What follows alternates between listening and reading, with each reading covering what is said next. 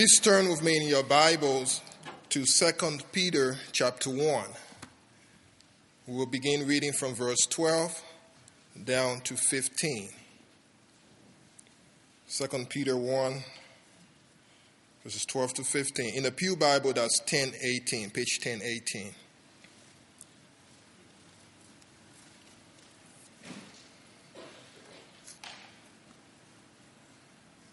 Verse 12. Therefore, I intend always to remind you of these qualities, though you know them and are established in the truth that you have. I think it right, as long as I am in this body, to stir you up by way of reminder, since I know that the putting off of my body will be soon, as the Lord Jesus Christ made clear to me. And I will make every effort so that after my departure, you may be able at any time to recall these things. May the Lord bless the reading of His word.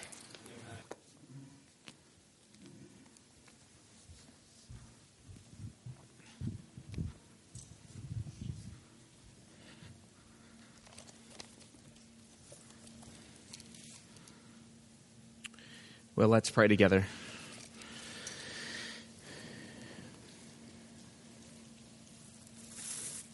Father, we give you thanks and praise for this opportunity to sit before your word. Lord, how we pray that you would teach us about the brevity of life this morning. And I pray that you would drive within us a deep passion to invest our lives well in light of the shortness, the, the breath, the vapor of this life and that we would take that seriously for the sake of your name and for the glory of your triune presence among us. We bless and honor you today in Jesus' name. Amen. I wonder uh, if you know who said the following words. Fans, for the past two weeks, you've been reading about the bad break I got Yet today, I consider myself to be the luckiest man on the face of this earth. Do you know who that was? That was Lou Gehrig, yep, July 4th, 1939, after he was diagnosed with ALS. Or how about these words? Without the assistance of God who ever attended me, I cannot succeed. But with that assistance, I cannot fail. To his care commending you, as I hope in your prayers you will commend me, I bid you an affectionate farewell. Well, that was Abraham Lincoln in February 11th, 1861, in his farewell address. Well, suppose that you're at the end of your life and you know it. What would be your final words? What would you want to tell others if you knew that you only had months to live? What would you say to your family, or what would you say to this church if you knew this was it? This is your last speech. Because that's exactly what we find Peter doing here.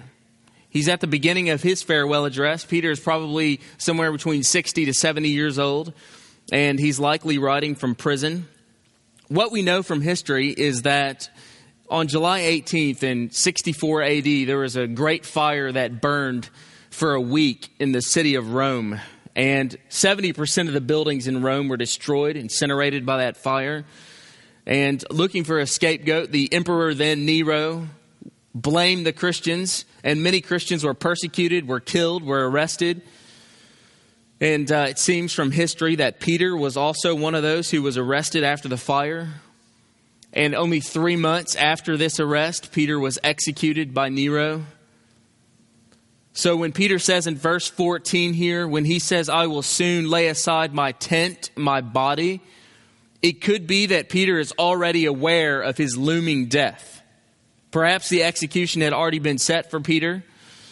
And you know, as I was studying this week, this really hit close to home for me because I started to think about the fact that while Peter is writing this, literally he could be months, if not weeks, away from his execution, and he knows that.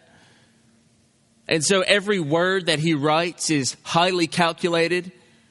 He's not wasting space or time. He's, he's writing very particular things to us. And that means that these are literally some of the very last words of Peter's life. Biblical scholars, all of them refer to this as Peter's farewell address um, because even though this is kind of the preface, verses 12 through 15 of his farewell, the rest of the book now is going to be his farewell, where he's going to leave us with the most important things that he wants us to consider. So, this is heavy stuff because we're talking about Peter's words right before his martyrdom. Now, can you imagine your friend or your pastor or, or a friend a teacher or a missionary hero of yours stretching out his hands to carry his own cross to a place of execution. Can you imagine hearing the story of how Peter asked Roman officials to crucify him upside down because he did not consider it worthy to be crucified the same way Jesus Christ was? Can you imagine all of that and then waiting with bated breath to hear this letter read in the church? Can you imagine reading these last words from Peter, knowing that he's gone, he's just been martyred for his faith? Wouldn't you want to hear what he had to say? Because the reality is that's exactly what's on your lap this morning. Peter's words live on. I, I, I, love that. Centuries later, we're still digesting these words. And, and the reality is they're just as relevant today as they were then. So, what does Peter have to tell us? Well, let me summarize quickly what he said so far. Look at the text there in front of you. Chapter 1, verse 3. Peter says, God's divine power has given us everything required for life and godliness through the knowledge of Him who has called us by His glory and goodness. What an amazing promise, verse 3 is really what Peter is saying is that Christ is with you by the Spirit. You have been delivered from the grip of evil. Sin is not your sin is your enemy, it is not your master. And he says for this very reason, verse 5, we should make every effort to add to our faith goodness, knowledge, self-control, steadfastness, godliness, brotherly affection, and love. In this way, Peter says, your Christian life, verse 8, will be fruitful and productive which is what we all want in this room. And more than that, verse 11, on the last day you will receive a rich welcome into the eternal kingdom of our Lord and Savior, Jesus Christ. Now, that's the message of the book, and it's all about the sufficiency of Jesus Christ, not only for faith, but really for all of life.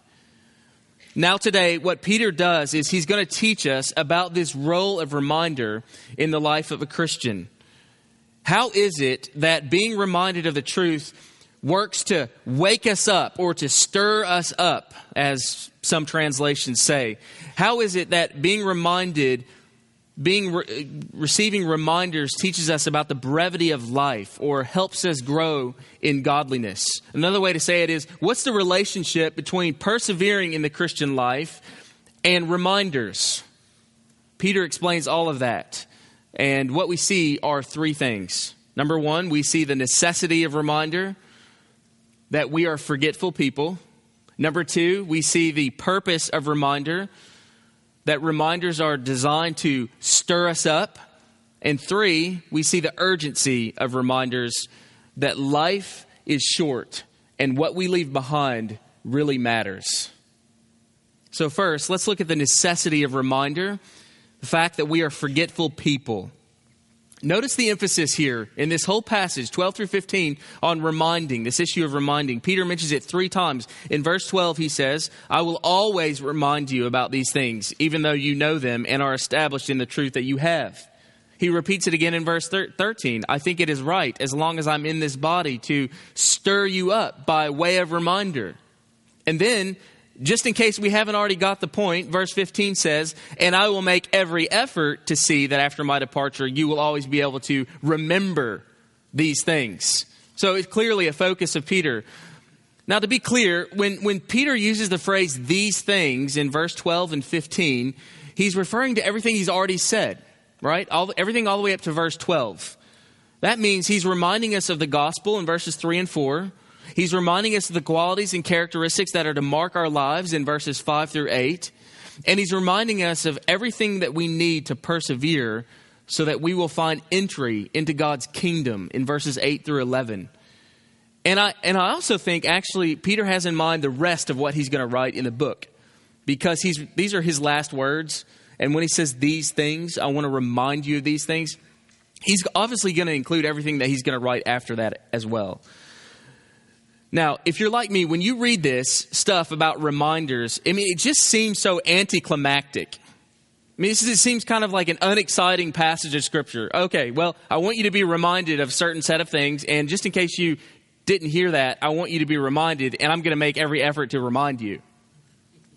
Well, what do you do with that? I mean, thank you, Peter, but this seems so anticlimactic and unexciting. I mean, doesn't it get old when you're constantly reminded of things that you already know? He says that in verse 12. Think, I'm reminding you of things you already know. I mean, it seems odd to me. Peter's saying, My life's goal is to keep on reminding you of the same things you already know. He's saying, My whole ministry is built on bringing you back to something old. He's saying, This ministry of mine is centered around reminding you of stuff you think and are sure you already know. Isn't that just a formula for frustration? You suppose you get in your car, to use an illustration, and every time you do, there's some backseat driver saying, Don't forget to buckle up. Don't forget to indicate. There's a stop sign. Slow down. Watch that truck. Go ahead and brake. And every time you get in the car, you hear that. And eventually, when this goes on for a while, you're going to stop your car, you're going to pull it off on the side of the road, and you're going to say, Will you stop telling me things that I already know? That it's annoying. It's a nuisance to us. And I think that why does Peter do this? I think the answer is, is quite simple. It's because we are forgetful people. The point of verse 12 is that even established and mature Christians need constant reminders. How easily do we forget things in this life? Think about the matter of making vows and pledges. How many of us have made promises and said, from this day forward, I am determined to live in such a way and manner? But then, how easily do we forget that promise? We make a strong effort up front, but then within weeks or months, that begins to fade. And it's as if we've totally forgotten it at all after several months. We are forgetful people. We're called to remember. But the question is, what does it mean to remember biblically? That's the issue. Because in the Bible, remembering means far more than just being able to recall that something happened. Remembering in the Bible is when something happened becomes real and fresh and alive to your soul. That's the point of remembering. And here's why this matters so much. When you read the Bible, one of the things you see so clearly is that our sin, our disobedience to God is so often the result of our forgetfulness. Isn't that true? We tend to forget the very things that we so desperately want to remember. And so we see very clearly the necessity of reminder. But notice, secondly, the purpose of reminder, which is growth and protection. How, how do reminders help us grow? Well, first of all, they stir us up, or as some translations say, they wake us up. Verse 13, Peter says, I think it is right, as long as I'm in this body, to stir you up by way of reminder. It reminds me of Hebrews chapter 10, 24 and 25, where it says, Let us exhort one another, let us stir one another up towards love and good deeds. This idea of being stirred up. And we don't often think about reminders as being good ways to stir us up. In fact, what tends to stir us up, most of us, is when things are new, when they're fresh, when they're innovative. But Peter here, think about this, says just the opposite. He says that actually old things are meant to stir you up. Things that are not new and novel, things that are tried and true, things that are old, that's what's supposed to be stirring you up. And you know, a good, a good, illustration of this in my life is four years ago, I really felt the need and the desire to saturate myself in the gospel. And so I, I found an essay entitled The Centrality of the Gospel, which was written by Tim Keller. And I sat down and I thought I would go through this and just remind myself of the truths of the gospel. I had no idea what I was getting myself into. Because weeks later, I was blown away by the truths of the gospel all over again. Not because Keller was saying anything new, but because Keller was saying something really old. And it was rejuvenating to my soul. I, I was reading this and just page after page is highlighted, and you read it and you say, There's nothing novel about this. But what was so amazing was the truths of the gospel were beginning to grip my soul again. I was rediscovering the truth. Frankly, I felt like I was being saved all over again. I remember sitting in Starbucks and and just just being in my own world, just forgetting about everybody that's around me and being so enamored with the gospel. And, and we need this. This is important for us as a church. I want, I want you to just think about this. When we come here on Sunday mornings, all, we are so weighed down by our sin. Are we not? You come here and you realize you know the sin that you've been facing all week and we're, we're wounded. And as a body, as a church, we are tired, especially right now as a church family. And we need to remember the gospel each week. We need to remind ourselves of it and then we need to speak it to each other. Folks, this is also why we are committed as a church to expositional preaching, where the point of the sermon is the point of the text. It's why we value preachers here whose sermons are marked not by novelty, but by faithfulness. We're not looking for clever phrasing, we're looking for faithful recounting of God's word. And let us never think that well informed Christians, that you people who are well informed, let us never think that you don't need to continually be taught basic truths of the Bible because sometimes it's the 20th or 30th time through that we finally see something and are transformed by it. I'm reading right now for my time alone with the Lord this year the same two books over and over and over for the first four months. I'm reading Nehemiah and First Timothy. And I've read Nehemiah about six or seven times, and I've read 1 Timothy 10 to 12 times. And I feel like I know those books really well because I'm reading them over and over and over. But you know, every time I go through it, I'm seeing new things. And so we need to constantly remind ourselves of the truth. As pastors, we're not called to stand up here on Sundays and dazzle you by hitting sermonic home runs week after week.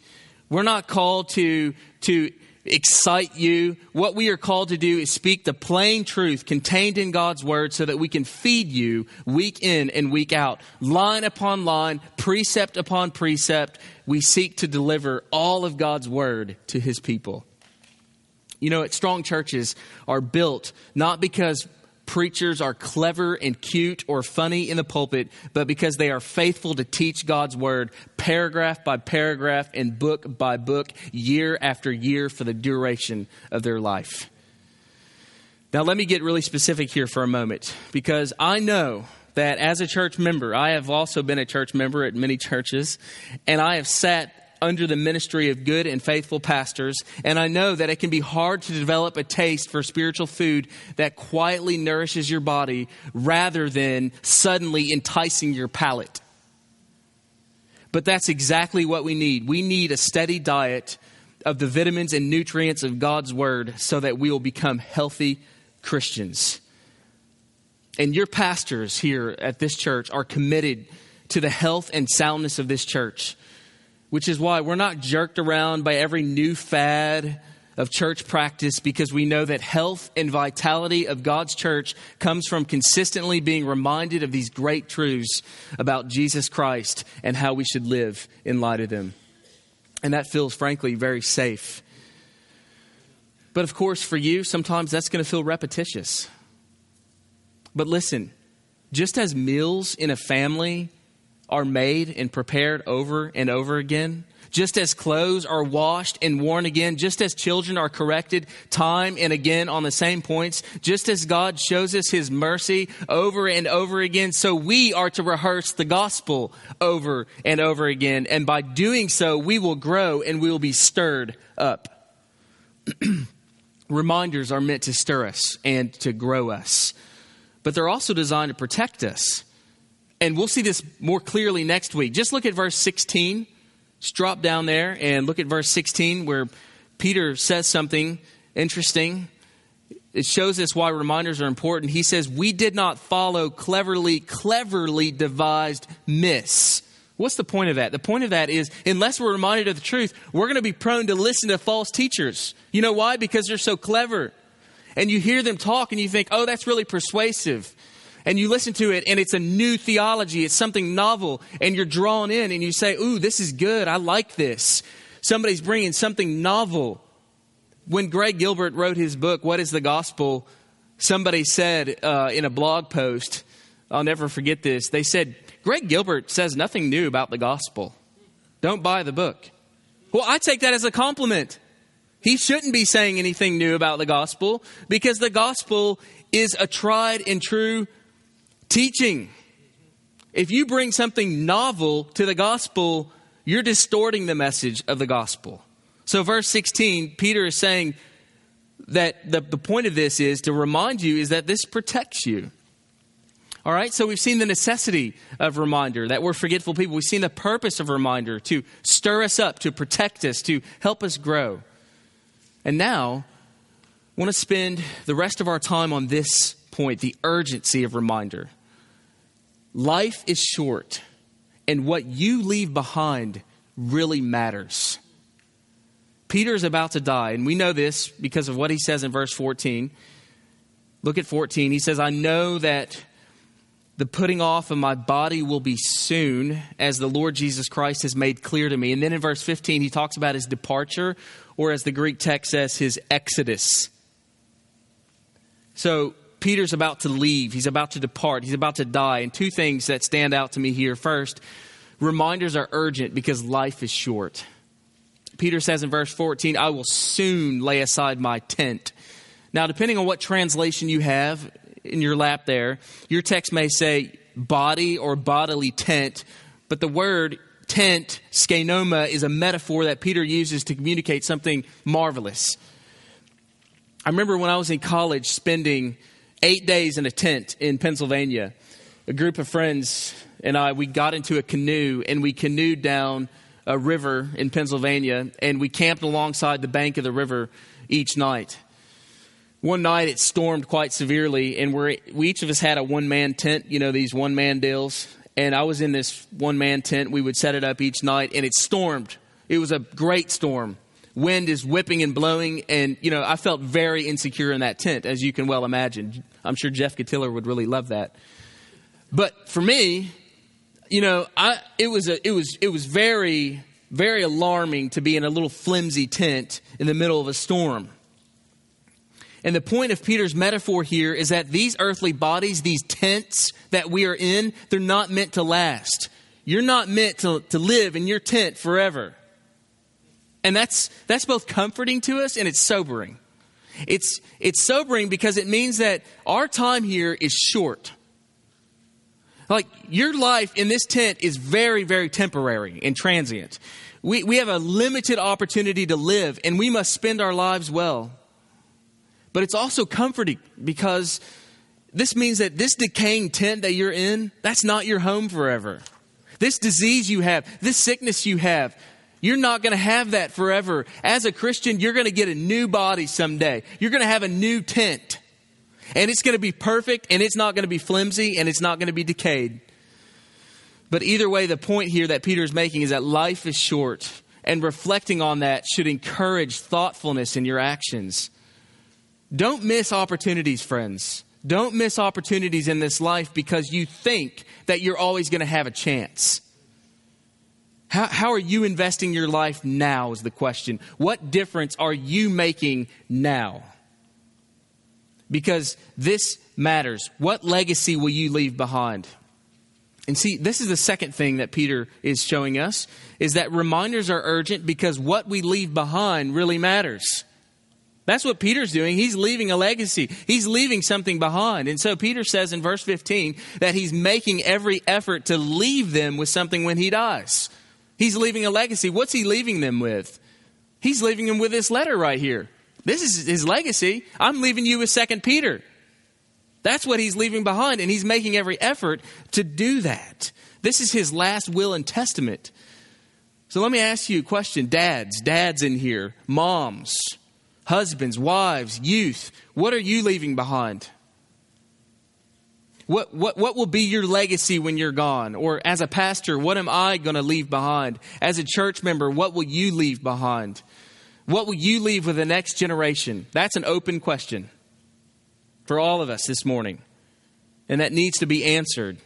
And I hope that you dream, and I pray that you dream about this question What will God do through my life to make a lasting difference for Christ in this world? I mean, a lasting, transformative difference for Jesus in this world. Dream about that. Talk to your wife or husband about that, your kids. If God told you today that your life is short, your time is short, what would you be devoting yourself to? Because listen, God is telling you today that life is short. So the question I have for you is what's your plan? What plan do you have on paper to invest your life fruitfully? Let me give you a few suggestions just to get started. Here are some practical suggestions for different types of people. It's not going to fit everybody's life, but I hope these will be a smattering. Number one, if you have flexibility, why don't you consider using your vacation time this year to travel overseas and visit one of our missionaries that we support so that you can learn from them and pray with them and see what God is doing in their life and what He would do in your heart? Have you considered actually using up your vacation time to go overseas? Number two, have you considered starting a prayer meeting in your home with just a few friends that you are close to in this church and begin praying about specific people? Maybe it's your small group. Maybe it's just friends of yours in the church, but begin praying about specific people in this city and ways that you can advance God's kingdom in Owensboro. Number three, make it your heartfelt, listen to this one, make it your heartfelt and prayerful aim to lead one non Christian to Christ in 2013. I'm serious. All the way to the point of baptism. This is your heartfelt prayer and your aim that you're not going to be content until you see your friend stand right here in the waters of baptism. I'm excited about March the 3rd because we're going to have a baptism service. And uh, there's been a guy that I've been working on and uh, for months now. And I'm so excited because he'll be baptized on March the 3rd. And you know, we need to strive Strive to see God at work in people's life. For you busy moms, here's what I want to say to you. Don't moms, don't feel guilty over making your children your primary ministry investment in these early years. Your availability, your sensitivity, your affection, your unhurried attention are irreplaceable. Does this mean that you'll never invest in others outside your family? No, it doesn't mean that. But if you're a young mother, then I want to urge you to stay on mission. That's your primary ministry of mothering. That's how you're serving Christ now. You serve God well by ministering to your children first. So, mom, spend some time this week, and I want to encourage you to read Psalm chapter 78, especially verses 4 through 7. Psalm 78, 4 through 7. That'd be a great place for you, mothers, to spend some time. Rejoice in your calling uh, this week. Well, those are some quick ideas, but the point is life is short and you need to invest it well. And Peter knew that his time was fast approaching. I mean, you can just feel it in the text. Peter is, is sobered by this reality. In fact, Peter knew even knew how he would die. Are you aware of that? Did you know Peter actually knew how he would die? In what manner? John chapter 21 clues us into this because Jesus tells Peter, do you remember this? In John 21, Jesus says this, verses 18 and 19. Jesus says, Truly, truly, I say to you, to Peter, when you were young, you used to dress yourself and walk wherever you wanted. But when you are old, you will stretch out your hands, and another will dress you and carry you where you do not want to go. This he said to show Peter by what kind of death he was going to glorify God. Isn't that sobering? I don't know if Peter understood all that then, but I know one thing, probably by the time he's writing this letter, he, he well he understood it well. So Peter is writing this, and, and what grips me about this encounter with Jesus is that what does Jesus end with in verse 19? After telling Peter that he would die as a martyr, Jesus says to him, Hey, Peter, you're going to die as a martyr and you're going to stretch out your hands. Then Jesus looks at him and says, Follow me. That's, that, that's unreal. That should clue you in to the importance of discipleship. Follow me. The heart of Christian discipleship is death to self. I read uh, Henry Martyn's biography when I was on my way to India last fall.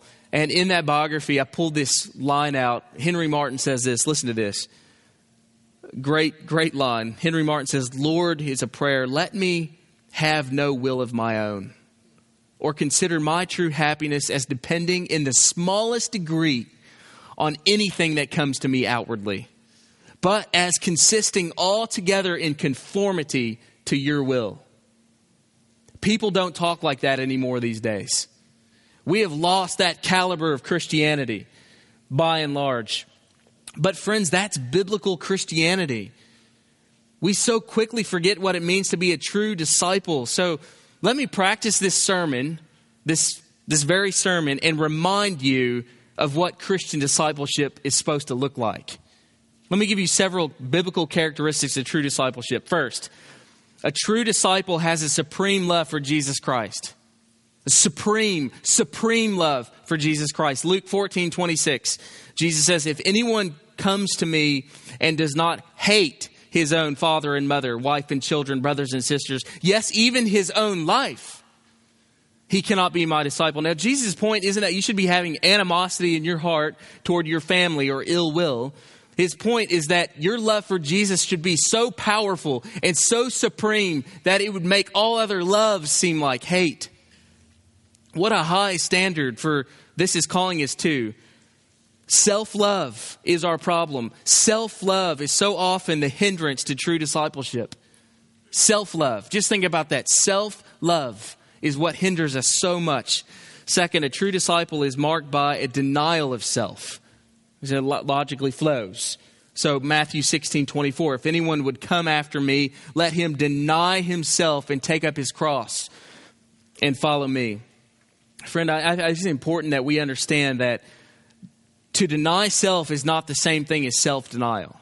You understand that, right? Self denial is simply the, the giving up of certain comforts, pleasures, food, preferences, possessions, mu- things but denial of self means so much more because denial of self is marked by a willingness to do whatever God wants whenever God says, no questions asked. It's a wholesale denial of yourself.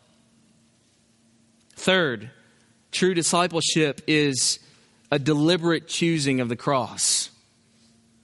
Grabbing the cross, choosing it. Matthew 16, 24, again, Jesus says, Let him take up his cross and follow me.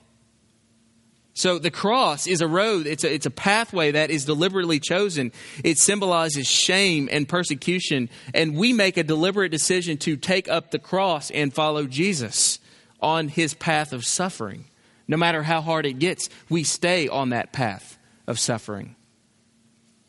Number four, true discipleship is a life spent in following Christ. Because after we take up our cross, what does Jesus say? Follow me. Follow me. He's our guide and our instructor. He's our master. It's a lifestyle of obedience and surrender to his will. It's, it's a life of unselfish service to others. It's spending ourselves for Christ and his church and this broken world around us. Oh, may God make us a church that is quick to serve let us serve each other in this body. Service should be our default mode. What can I do? How can I help? And, and you need to think how can you take your gifts and your talents that God has given you and invest them right here in this church and in this broken world around us? A fifth mark of true discipleship is a fervent love for other Christians. this is clear in John 13 when Jesus says, By this, all will know that you're my disciples. By what? By how, how you love one another. See, this is the type of love, love that esteems others better than yourself. It covers a multitude of sins. It's a love that suffers. It's a love that's patient. It's a love that's kind. It's a love that's not puffed up. It does not seek its own. It is not easily provoked. It thinks no evil. It bears all things. It believes all things. It hopes all things. And it endures all things. 1 Corinthians 13, it's this kind of love. And that's what we should be striving for. I want you to think about the current affairs of our church and what we're going through as a church family. Let me ask you this question What is your attitude and your posture in these days? Is it marked by these kind of qualities and this kind of love? And finally, I would say a sixth mark of true discipleship is an unswerving commitment to God's word. Jesus says in John 8 31, if you continue in my word, then you are really my disciples. Continue in that process. Real disciples don't just start well, they continue well and they finish well. And Jesus says, No one who puts his hand to the plow but then looks back again is fit for the kingdom of heaven. We are after a lifestyle of obedience to God and his words. Now, friends, this is a picture this is the kind of disciple that Peter himself was, and it's the kind of disciples he wants us to be by God's grace. And the gospel is what produces these types of Christians people who forsake the lesser pursuit in favor of going after the greater pleasure, which is God Himself. May God help us. Now, I just want to say this. Maybe you're here today as a non Christian. Maybe you're here today as a skeptic as someone who you're an unbeliever, you're not sure that all this is true, and you don't know if you believe in Jesus. The obvious truth is that Jesus certainly isn't precious to you. You're too busy accumulating things for yourself in hopes of finding happiness in this life. But let me just say, be really honest with you as a pastor. The truth that God's word teaches us is that you are under the law of God. I want you to think about this. You are born under the law of God. Okay? Nobody, nobody's sort of outside that and can kind of rule their own life. You're under the law of God, which means that you are legally guilty before God. You're guilty in the courtroom of God. And you know what the law says? The law of God says it demands two things one, perfect obedience, and two, it demands the penalty that you pay the penalty if you disobey. So, number one, you have to be perfect. And number two, if you're not perfect, guess who pays the penalty? You do. And that's what the law demands. To be guilty means to you're legally required to make a payment. If you're guilty, you pay. And everything that Jesus did on the cross, he did in reference to the law of God. So this is the bad news. You're guilty. You're under this. You're in the courtroom of God, and you have to pay the penalty for that guilt. The good news is this Galatians 4 5 that God sent his son Jesus to redeem those who are under the law so that we might receive adoption as sons. So here you are, you're under the law God. It's weighing you down and you have to pay the penalty. But God says, I sent my son to redeem you from under that law and to make you sons. Incredible promise of the gospel. I don't understand why, well, I do understand theologically because we are blind. But if you are hearing the voice of God this morning, come, come, come to Jesus because in his presence is fullness of joy, and at his right hand are pleasures forevermore. If you will lay down your idols of money, title, success, recognition, and turn to Jesus, he will show you what true and lasting satisfaction is. Confess your sins this morning and turn to Jesus. If you want help doing that, we would love to talk to you as pastors after this service. So, friends, this is Peter's farewell address. And he's urging us. Okay? He's urging us to take this whole matter of reminders seriously. Okay? It's not boring and anticlimactic, it's crucial. Reminders are necessary because we're forgetful people. Reminders are purposeful because they stir us up, they help us grow, and they protect us from error. And finally, re- reminders, as we've said, are urgent. They teach us that life is short and what we leave behind really matters. So, in conclusion, let me ask you this How are you doing? How are you doing with this whole issue of remembering? Because you remember in verse 9, as Pastor Mark preached last week, verse 9, what do we have? We have a forgetful person. That was the sobering thing about last week. And this just makes that point so well. Verse 9, we see a person who professed faith, but he had forgotten that he had been cleansed from his sins. Basically, verse 9, we have a guy who has forgotten the gospel. How sad is that? And last week, we saw how serious that was. But you know, I bet if you went up to that guy in verse 9 and you came up to him on a Sunday morning and you said, You know what, I just want to tell you something. I want to tell you that Jesus died to pay for your sin and to make you right with God. I bet you that guy would say, I know that. I already know that. But see, the problem with this guy is not that he doesn't understand it intellectually. The problem with this guy is that he does not understand that the, the point of God's forgiveness of his sins doesn't affect him anymore. That, that's the point. He's, he's no longer being shaped by that, that reality. He's no longer shaping his life.